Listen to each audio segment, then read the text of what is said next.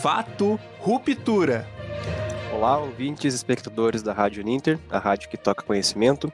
Hoje estamos no ar com mais um Fato Ruptura, o programa que se propõe a discutir e analisar os principais fatos da semana. Pois bem, nessa semana, com várias contribuições aí no meio do mundo digital, das redes sociais, nós chamamos o Clóvis Teixeira Filho, ele que é formado em publicidade e propaganda, doutorando em ciência da comunicação e especialista em marketing, para falar sobre o que foi, portanto, o assunto da semana, que é toda essa conturbação que vem passando o Facebook. Para a gente dar uma breve contextualizada, já há algumas semanas tem saído é, reportagens, dados, informações vazadas de dentro da empresa no Wall Street Journal, o jornal americano, e no último domingo, agora no dia 3, essa fonte foi revelada como Francis Hogan. Já na segunda-feira, o Facebook e as suas outras plataformas, como WhatsApp, Instagram, tiveram uma queda de quase de sete horas consecutivas. E na terça-feira, a delatora prestou depoimento ao Senado americano, explicando sobre problemas de privacidade e segurança que o Facebook propõe aos seus usuários. Então, Clóvis, tendo essa contextualizada, quero que você dê o seu bom dia. Obrigado por ter aceitado o nosso convite. Seja bem-vindo. Obrigado, Arthur. É um prazer, né, estar agora do, do outro lado aqui, né, da Rádio Ninter. Geralmente lá no Hipermídia a gente é, fica apresentando, né, assim como você agora no Fato Ruptura e obrigado pelo convite, né? Eu venho estudando já há algum tempo aí o mundo digital, mais ligado às questões da publicidade, da comunicação mercadológica, mas é importante, né, a gente verificar esse fato aí que realmente vai causar uma certa ruptura no mundo corporativo. É, e trabalhando com a questão da informação, né, que hoje também é gigantesca aí a discussão com a desinformação e as chamadas fake news. Né? Então, se a gente pegar um fato super recente também, que é o Nobel da Paz, que foi para dois jornalistas defendendo aí a questão democrática e a questão é, do auxílio, né, dessa diminuição da desinformação no mundo. Então, obrigado de novo pelo convite. Vamos tentar aí é, entrar e aprofundar um pouco desse conhecimento das plataformas digitais e dos algoritmos e do trabalho que tem sido desenvolvido com o Facebook e com as outras instituições. Uhum. A gente agradece, Clóvis. Então, parte do depoimento dela, a gente pode dizer que a base, é, ela se pôs como o Facebook priorizando os rendimentos da empresa em detrimento da segurança dos seus usuários. E no que, que consta essa segurança? É, ela parte principalmente do Facebook ele estimular é, conteúdos de incitação à violência, conteúdos com propagação de desinformação aos usuários, gerando assim um engajamento maior nas redes, uma retenção maior desses usuários e levando a todas essas crises institucionais, democráticas que a gente vem vendo aí no mundo nos últimos tempos. Então, Clóvis, a primeira pergunta, acho que a primeira questão que a gente pode lidar é, dentro desse contexto todo de desinformação, tudo mais, é, há alguma possibilidade de regulação do Facebook, como propõe a Francis Hogan e outros estudiosos já há algum tempo nessas redes sociais? É, sim, Arthur. É, tem essa possibilidade, na verdade, é uma discussão que já passa é, alguns anos, né? A gente tem algumas iniciativas nesse sentido, tanto na União Europeia, sobre tentativa de regulação de, do uso de dados né, dos usuários, quanto aqui no Brasil, né, a recente LGPD também trata um pouco desses assuntos. Em termos de regulação, eu diria até que o Brasil está bem avançado, sabe, na tratativa digital. A gente já teve algumas outras iniciativas, né, é, legais aqui no Brasil, com a questão também de difamação né, de pessoas pelo digital. Então, a gente tem até uma certa regulação nesse sentido. Só que é, a implantação disso ela demora um tempo e a gente não tem visto tanto essa responsabilização das empresas, né, no sentido de é, gerar multas e até novas condutas, né, não só multar, porque essas empresas é, têm um faturamento gigantesco, então para elas o que elas ganham seria maior do que é, a, a, perda com a multa, mas é, mudar as práticas, né? Esse sim seria o sentido principal. Então, eu diria que sim, a gente tem uma série de regulações já em andamento, principalmente a União Europeia é, se destaca nesse sentido, e aí uma pressão gigantesca, é, tanto comercial quanto de cidadania, nesse sentido da regulação. Porque é importante a gente deixar claro, Arthur, que esse movimento não é simplesmente assim do usuário, né? Ah, eu uso ali o Facebook e tal, eles pegam minhas informações e acabam vendendo. Obviamente que tem esse sentido, mas é, não é uma coisa assim do cotidiano, rotineira, que não se ganha nada. Existe uma estrutura por trás disso gigantesca para fazer análise desses dados e informações. E existe muito dinheiro né, nesse, é, nesse jogo. Então, assim, é, a, a, nossa mentalidade como consumidor também precisa mudar, né? Porque a, é, do mesmo modo que acontece como, com fake news e é, acesso à desinformação, existe uma estrutura e dinheiro rolando por trás disso. E depois, isso serve a algum é, mecanismo de poder, ou seja, aquela desinformação vai gerar alguma prática, vai gerar alguma ação que vai dar mais poder ou visibilidade para algum determinado grupo. Então, isso é importante a gente ter em mente, né? Por que, que é importante a regulação? Por conta dessas questões envolvendo o poder, né? Então, alguém vai ter mais possibilidade de reconhecimento e vai ganhar mais com isso. E aí, o que essa ex-funcionária traz, que até não ficou tanto tempo né, no Facebook assim, mas ela traz dados interessantes, é que o Facebook trabalha deliberadamente com a vontade de ampliar essa polarização, esse problema também de saúde mental, que a gente vai discutir um pouquinho mais para frente, corpos, gêneros, é, e ampliar isso em detrimento da segurança do usuário, ou seja, ela amplia para ganhar mais dinheiro, para ter mais seguidores, mais likes, mais engajamento, e a segurança do usuário, seja ela de saúde mental ou inclusive física, de polarização e ofensas né, ali na rede, fica, é, digamos assim, em primeiro plano em vez da segurança. Então a gente já tem sim uma série de regulamentações, mas as plataformas acabam trabalhando no que a gente chama de zonas cinzentas, né? É, dessas regulações, por trabalhar no mundo inteiro.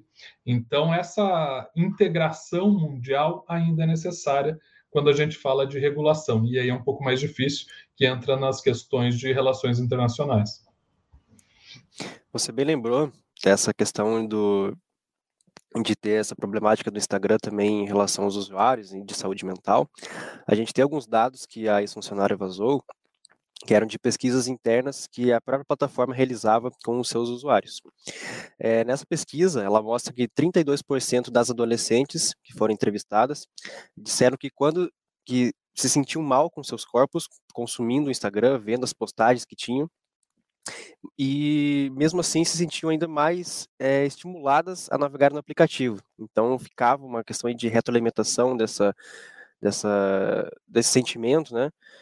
Esse problema de saúde mental e ainda assim consumindo, tendo essa, essa problemática toda. E 13,5% das meninas adolescentes dizem que o Instagram torna seus pensamentos suicidas piores. E 17% relataram agravamento dos seus tran transtornos alimentares. Então, tendo esse problema aí, que até já, já foi criticado bastante, o, o Instagram até já colocou algumas ferramentas que depois é, voltaram, como a questão de não mostrar o número de likes que tal foto teve, enfim, tudo isso para tentar, é, não digo desestimular, porque isso talvez nunca tenha sido o objetivo do, realmente do Instagram, do Facebook, mas de tentar dar uma contornada na situação e isso voltando à tona. E, e essa pesquisa, como ela foi realizada de forma interna, é até algo que a, a Frances Hogan e outros especialistas argumentam que há uma necessidade maior de ser realizadas pesquisas independentes sobre os dados da plataforma, de a plataforma abrir essas informações é, realmente não só para pesquisadores, mas para o próprio Estado, para ter essa verificação e até uma possibilidade de regulação, como a gente havia falado. Eu queria saber, então, Clóvis, da sua opinião, é, qual o possível caminho qual possível atitude que o Facebook, a empresa como um todo, ela pode tomar a partir de si, né, de uma forma interna, talvez abrindo realmente essas informações para um, um público externo para ser analisado, o que, que ela pode fazer para tentar contornar essa situação toda, que a depois a gente vai até falar um pouquinho de outros problemas que vieram, outros processos de audiência ao qual o Facebook está submetido. É interessante você tocar nesse assunto, porque é um assunto que tem crescido muito, tanto em termos de pesquisa, quanto em discussão né, do nosso cotidiano, assim, de quem é leigo, né, pais, é, os próprios jovens, né, e educadores que não são tão leigos assim, já estão estudando sobre e que encontram esses problemas no cotidiano, né? A gente vê isso em sala de aula e isso é muito impactante também no ensino fundamental, ensino médio. É interessante perceber que ela trouxe uma informação, né, essa ex-funcionária, trouxe uma informação de que o próprio Facebook, Instagram, né, enfim, Facebook, é, que reúne ali o WhatsApp, né, Instagram e Facebook, ele tem essas pesquisas, ele sabe disso, né? Ele, ele tem acesso a essa informação e pesquisa isso. E mesmo assim, né, é, beneficia o uso de algoritmos para é, que isso fique mais evidente. Então, esse, esse foi um questionamento. Como que uma empresa que tem essa informação né, não, não age contra esse tipo de situação? Então, isso acho que piora ainda mais a, o nosso contexto né, de fala aqui sobre essa questão. Então, vários estudos já têm sido feitos nesse sentido. Eu trago aqui os estudos da, do Reino Unido, que eu acho que são os principais né, nesse sentido, de exposição de saúde mental e uso de mídias sociais. A Royal Society for Public Health é, do Reino Unido tem uma série de estudos, aí vocês podem acessar o site, né, que é www.rsph.org.k, é, e ali ela traz, por exemplo, que o Instagram, né, um dos piores é, ranqueados ali de mídias sociais para saúde mental, trabalhando muito com essa é, questão da imagem, né, da projeção de imagem, é, tem estudos ali sobre mídias sociais e a saúde mental de jovens e também sobre questões que ajudam jovens. Eu sempre lembro que mídias sociais é, são uma fronteira entre os dados privados e o público, onde a gente tem uma série de oportunidades e riscos, né? Oportunidade de conhecer novas linguagens, novas ideologias, é, gente que pensa diferente da gente, da gente expor algo legal que está fazendo no trabalho, na nossa própria vida. Então tem um lado positivo, sim, né? Mas tem os riscos, né? De phishing, de bullying, é, cyberbullying, né? Que a gente conhece e outras questões aí projetivas ligadas a corpos, principalmente, né? E afetando muito mais o gênero feminino. Isso é interessante a gente ter esse recorte ainda ligado a uma sociedade patriarcal, machista e tudo mais que né, vai definir o que o corpo feminino tem que ser. É, alguns padrões aí sociais e que também trabalham com as questões de papéis sociais, né? É, mas é interessante a gente ver que tem tido uma caminhada para os que os pesquisadores chamam de abrir as caixas pretas, né? Então a gente vai encontrar de forma recorrente esse termo, que seria falar como que os algoritmos funcionam, né? O que, que é um algoritmo? Nada mais é do que um processo para a solução de um problema, digamos assim, um problema matemático, de forma automatizada. Então, você vai falar quais são os passos para se resolver um problema. O algoritmo já existe bem antes é, da invenção do computador, mas ele acaba, obviamente, crescendo na sua circulação com é, o Alan Turing, né, que é do famoso jogo da imitação, né, do filme que o pessoal conhece, é, e acaba tendo essa disseminação de fazer processos automatizados para gerar visibilidade nas mídias sociais. Então, o famoso algoritmo lá de visibilidade. O que, que traz essa visibilidade? Como que esse algoritmo funciona? Ninguém sabe. Né? Claro que tem uma questão comercial envolvida aí, porque né, a partir do momento que você abre isso, alguém poderia usar para uso comercial, é, se beneficiando dessa informação, mas a gente não tem a mínima transparência disso e nem uma possibilidade de regulação. Então, falando um pouquinho mais de, da saúde mental, uma possibilidade seria pelo menos uma abertura parcial para entender como é que funciona, e aí estudos de psicologia social, principalmente, né, mas também psicologia cognitiva e clínica, seriam interessantes nesse momento. E aí o pessoal da comunicação também entraria. Só que a gente precisa é, ter ferramentas e trabalhar no sentido de pesquisa com muitos dados. E são poucos os pesquisadores na área de comunicação que sabem trabalhar com essa arquitetura de dados, né? Então, muito ligado à ciência da informação, e a gente precisa dessa conexão entre as duas áreas. Então, eu diria que o caminho seria esse, abrir a caixa preta, né, que eles chamam. Mas isso a gente sabe que é um pouco inviável por ponto de vista da organização. Mas então seria um trabalho aí do primeiro setor, né, do Estado, dos governos, de exigir isso, porque a gente tem um, basicamente um monopólio né, na mão do, do, Facebook. Né? São muitos dados. Se o Facebook fosse um país, seria o maior país do mundo, né, com a maior população. Então é muita grana, é muito dado e é muita informação.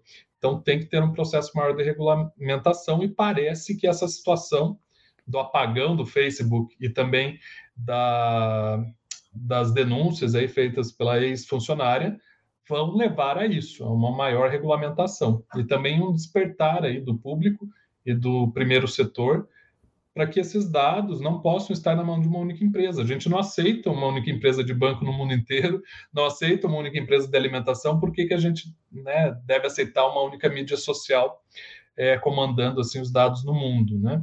Então, claro que tem uma polarização com a China, a China também tem suas mídias sociais, e essa polarização que a gente vê no campo político, ela vem para a mídia social também. Mas voltando ali para a tua questão, essa é uma questão que tem sido pesquisada, e daí eu indicaria é, o site da, do Reino Unido, né, para ver essas questões das pesquisas. Uma forma de beneficiar isso seria abrindo essas participações aí, né? Qual é a arquitetura do algoritmo e também é, fazer modificações. Não adianta nada ficar só no discurso sem fazer as modificações na prática, né? A gente teve, como você falou, uma tentativa disso, né? Sem exibir as curtidas, mas que rapidamente voltou. Nós deixamos aqui no bate-papo também, no chat, tanto do Facebook quanto do YouTube, o link para o portal da Royal Society, que o Clóvis bem indicou. E nessa questão, já que você falou, Clóvis, é, tendo essa falta de transparência dos dados, até uma alegação que, o, que a ex-funcionária realizou de que o Facebook ele não, não tem transparência, que deturpa dados até mesmo para os seus investidores, que daí foi uma denúncia à Comissão de Valores Imobiliários dos Estados Unidos, no qual ela diz que a plataforma ela simplesmente deturpa as métricas que para os seus investidores alegando que ela tem um maior número de engajamento, de publicações e até mesmo de crescimento de uma faixa etária que é mais consumidora. Ou seja, o pessoal que anuncia no site, o pessoal que é investidor do site, acaba tendo um retorno menor da projeção que o Facebook passa para eles. E além disso, também dessa questão de monopólio que você bem citou, é, tem o processo contra o Facebook na Comissão Federal do Comércio, né?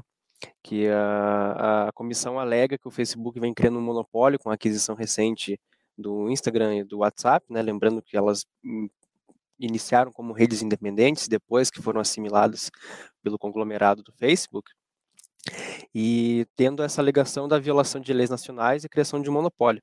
Hoje, para a gente ter ideia, o Facebook ele tem a posse de dados e a conexão de usuários de 60% da população mundial que é conectada na internet. Isso é um número aí real de 3 bilhões e meio de pessoas.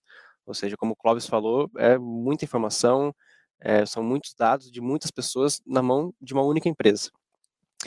E aí, tendo todos esses contornos, todas essas problemáticas, é, a gente lembra do caso da Cambridge Analytica, que ocorreu em 2018, que até então tinha sido é, o, o, maior caso contra o Facebook, que na ocasião havia sido expostos os dados de 87 milhões de usuários, que depois foram usados para as eleições de 2016 nos Estados Unidos e também para a questão do Brexit lá no, no Reino Unido.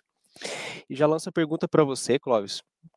É, com todas essas, é, essas conturbações que vem passando o Facebook, tanto na, na Comissão Federal de Comércio, na Comissão de Valores Mobiliários, agora com essas declarações aí ao Senado americano por parte da, da delatora.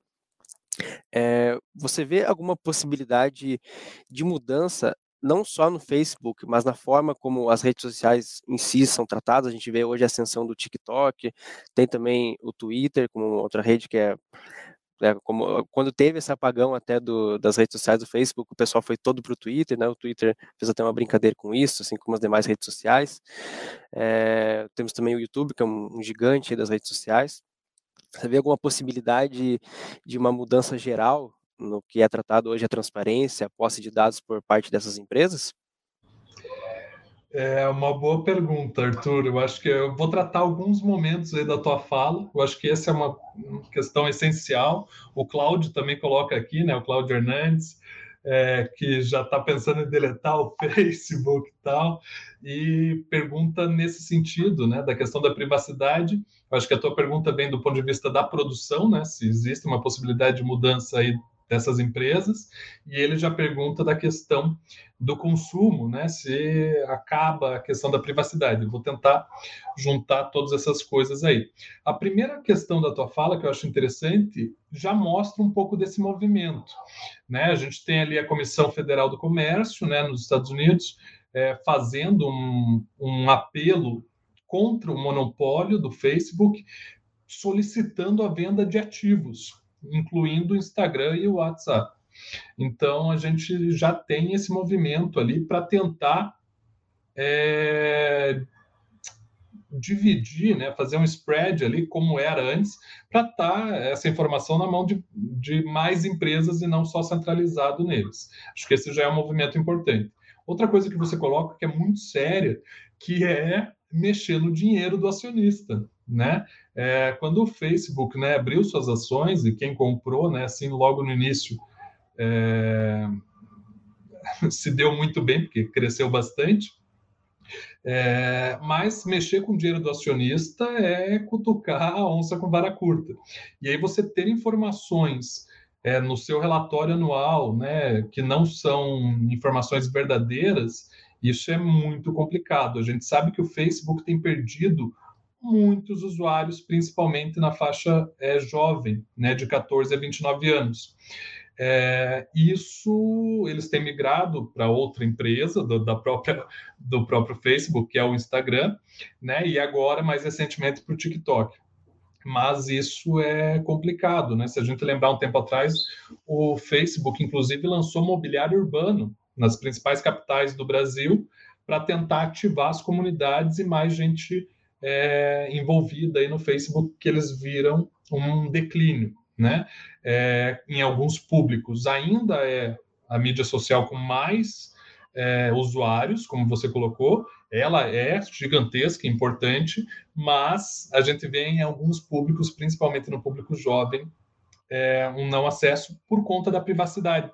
Eles entendem que é onde outras pessoas da rede deles estão, como familiares e tal, que eles não querem contato e não querem dividir sua privacidade.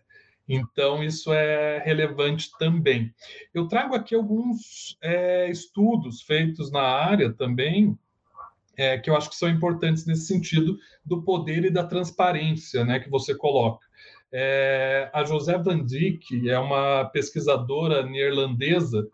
Ela fala desse monopólio entre Estados Unidos e China, né? na verdade, monopólio ocidental seria dos Estados Unidos e oriental da China, das mídias sociais e da tecnologia da informação. Aí já vem uma discussão que pode ser para um próximo programa da tecnologia 5G, que também tem sido é, bem aventada é, atualmente. E ela traz ali um livro que é a Sociedade da Plataforma, né, com ela e outros autores, e tem uma entrevista dela num, num site chamado DigiLabor, né, que é uma iniciativa aqui do Brasil, mas que pesquisa vários é, estudiosos do mundo inteiro, que se chama cultura da conectividade.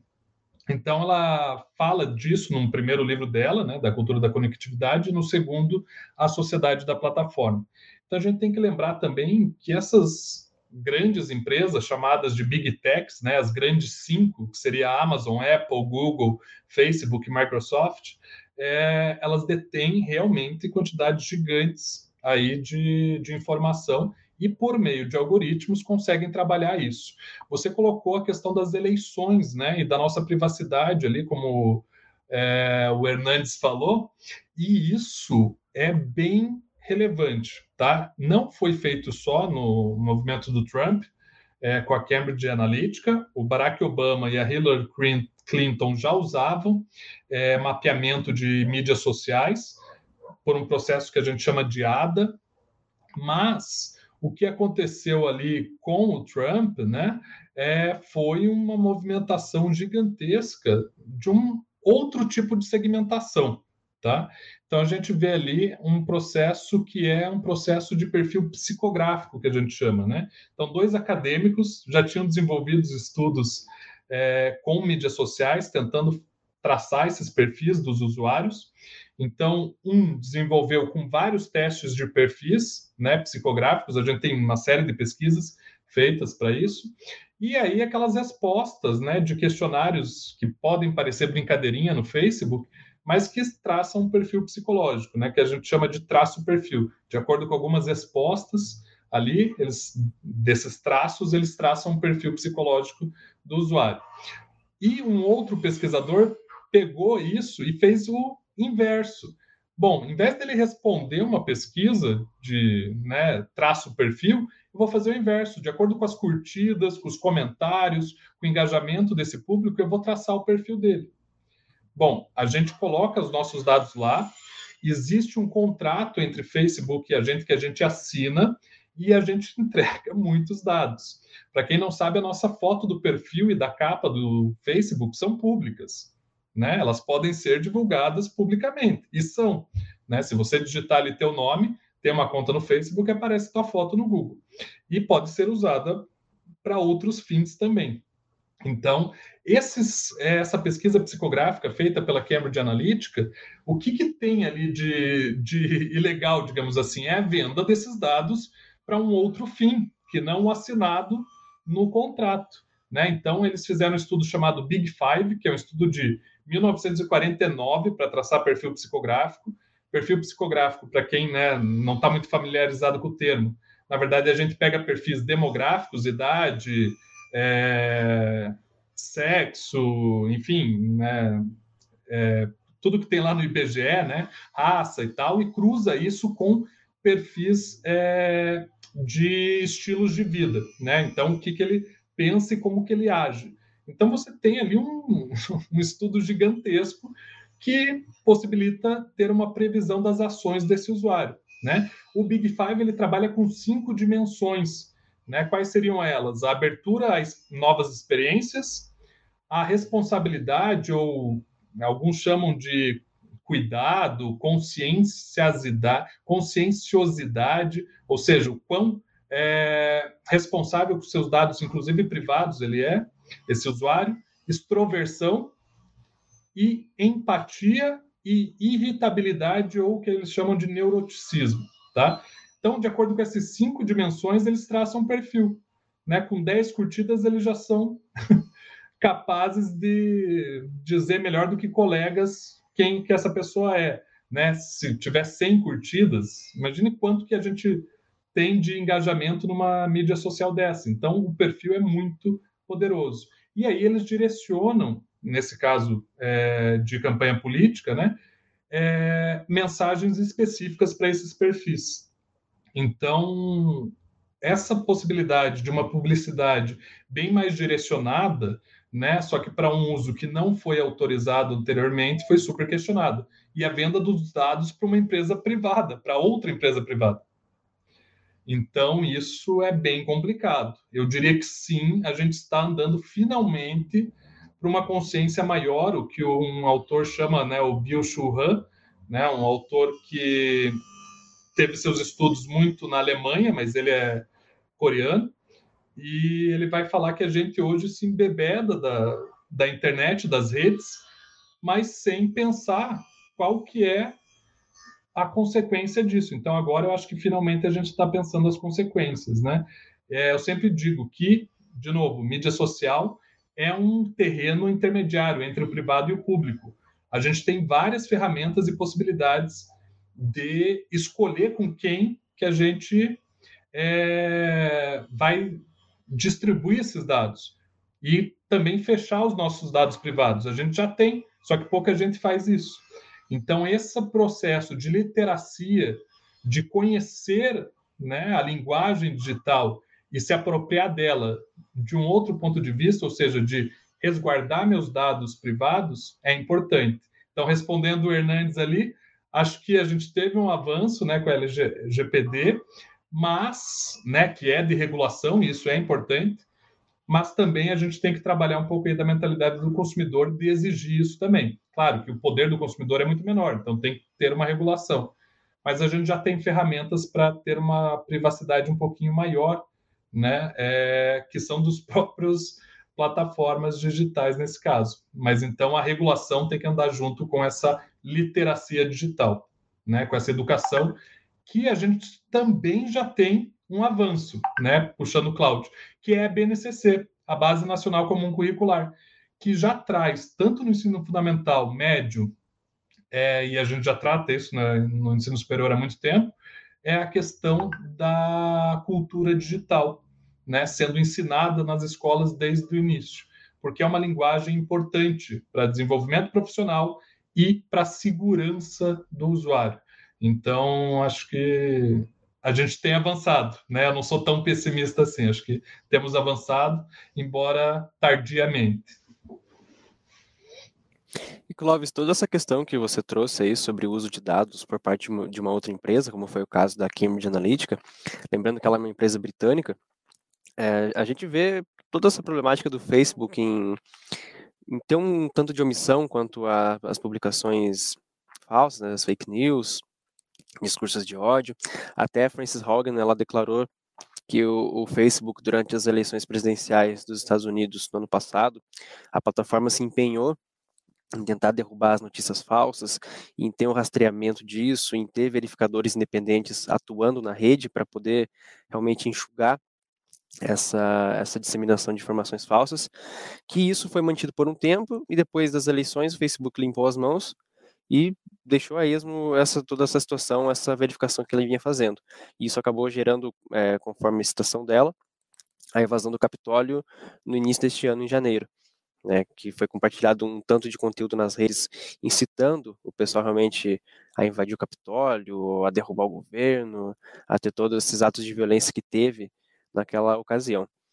E, e, no Brasil não é diferente, na verdade no mundo todo, né? Você bem lembrou o caso da Maria Ressa, que foi a, premiada com o Nobel da Paz. Tem um documentário bem importante também sobre ela, sobre a atuação do jornal dela nas Filipinas, que é o Mil Cortes, deixo já como recomendação, filme lançado neste ano, que conta também dessa ação nas redes sociais por parte até mesmo do governo, utilizando em determinados locais é, essas plataformas para poder ter uma blindagem e também ter uma espécie de milícia virtual, né, atuando nesses campos e é, estimulando os ataques que partem do mundo virtual para o mundo físico. E no Brasil a gente pode analisar um pouco disso, já há bastante questão, mas eu queria perguntar no, seguinte: você vê a possibilidade, a gente já está entrando aí em época de eleição, né, no ano que vem já, você vê a possibilidade de um uso desses dados que ficam expostos uh, nessas redes sociais por parte de uma consultoria externa, como foi o caso da Cambridge Analytica, para serem utilizados aí nas próximas eleições ou em alguma outra situação que possa advir disso? Com certeza, Arthur. É, como eu comentei, isso não é um trabalho recente, né? Se a gente for pegar assim uma transformação no mundo eleitoral, é, eu acho que a ruptura aconteceu mesmo ali com Barack Obama, é, já utilizando esses dados, né? E muito bem as mídias sociais. Como eu falei, a pesquisa era um pouquinho diferente, né? Era um método que a gente chama de ADA. É, era um pouco mais comportamental e demográfico do que psicográfico. É, mas com Trump isso acabou explodindo até por conta da venda né, desses dados e aí desses escândalos. É, não é, de forma não muito surpreendente, a gente teve o mesmo escândalo falando de segurança pública, né, com Edward Snowden, por exemplo, que falava do uso de informações de cidadãos, né, e de é, registro dessas informações sem permissão dos cidadãos. Também um ex-funcionário da CIA, né? Então os ex-funcionários aí parece que é, estão possibilitando um conhecimento que a gente antes não tinha. Eu tenho certeza que esse uso ele existe e ele é feito de forma corriqueira. Como eu falei, alguns dados que a gente tem nas mídias sociais, a gente clica lá que são públicos, né? O Cláudio colocou se eu vejo como um grande avanço, um modesto avanço LGPD, eu acho que eu vejo como um avanço necessário. Ela é embasada na, na regulação da União Europeia, um pouquinho anterior, e mas ela é necessária. Só que, né, então, com multas para empresas que usarem de forma é, não dentro da lei, né, os dados sensíveis e os dados pessoais. Mas eu, é, de novo, né, se antes a gente dava o CPF na farmácia, agora ela fala, ah, tem uma nova lei, nem fala que tem uma nova lei, só pede para concordar de novo e pôr a digital lá. Então passa pela questão da literacia digital desse consumidor de né, também é, ficar atento a isso. Então, acho que são os dois movimentos, regulação e implementar essas regulações. Né? Não adianta nada só estar no papel, né? tem que colocar em prática. A LIDSE também coloca ali, né, de entregar de bandeja esses dados, né, passa por essas questões aí de estudar isso, né? E, e eu acho que estando já na, na rede de educação, isso vai ficar muito importante, porque uma coisa é você, ai, nasceu com a internet, sabe usar, sabe, mas não é só isso, né? É refletir sobre essa rede, né? E os nossos dados ali. E nisso, pais e professores também têm que buscar conhecimento, porque muitas vezes o aluno sabe é, bem mais do que pais e professores, né? Que deveriam ali balizar essa construção intermediária entre o privado e o público.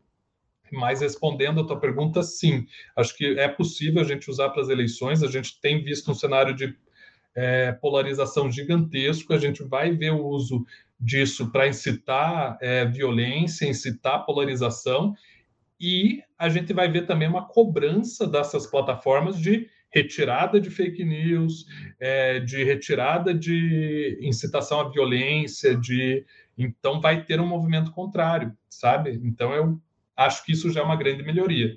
E outra questão que eu queria colocar é a questão das, é, dos veículos de comunicação. A gente só tem informação hoje da pandemia por conta de um consórcio de veículos de comunicação. Então, acho que os veículos de comunicação também vão ter um papel importante na checagem das notícias.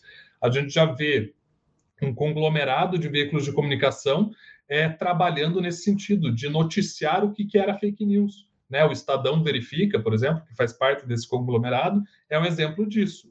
Então, os veículos de comunicação vão ter um papel fundamental, inclusive desmentindo os próprios funcionários quando fazem isso. Então, a gente já vê esse movimento, que é muito, muito benéfico, né, no, no meu ponto de vista.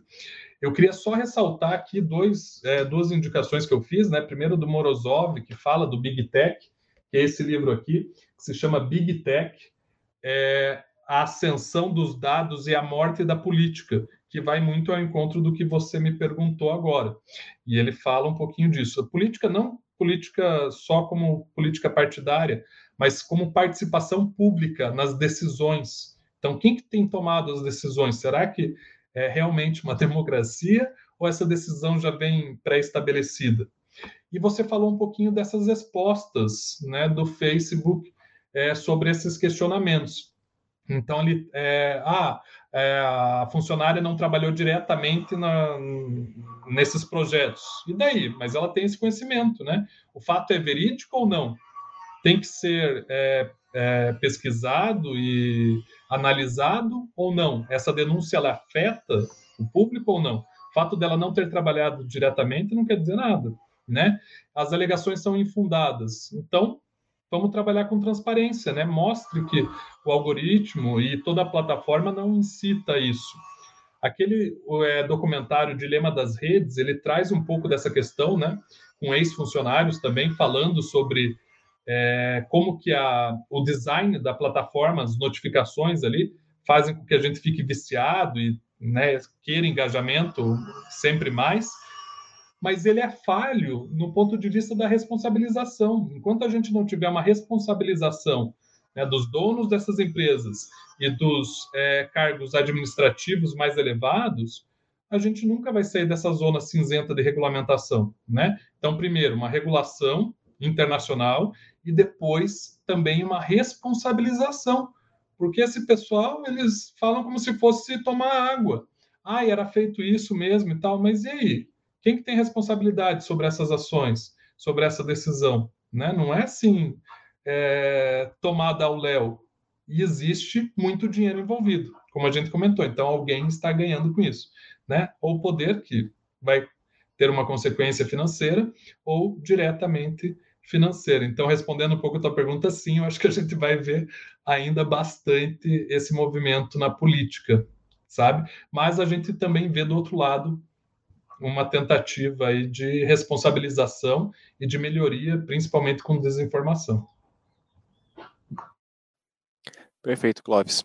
É, a gente já está chegando no nosso tempo. Gostaria de saber se você tem mais é, alguma contribuição para nos dar, algum, algum ponto que eu não cheguei a tocar na, nas perguntas, algo mais que você queira contribuir para o debate?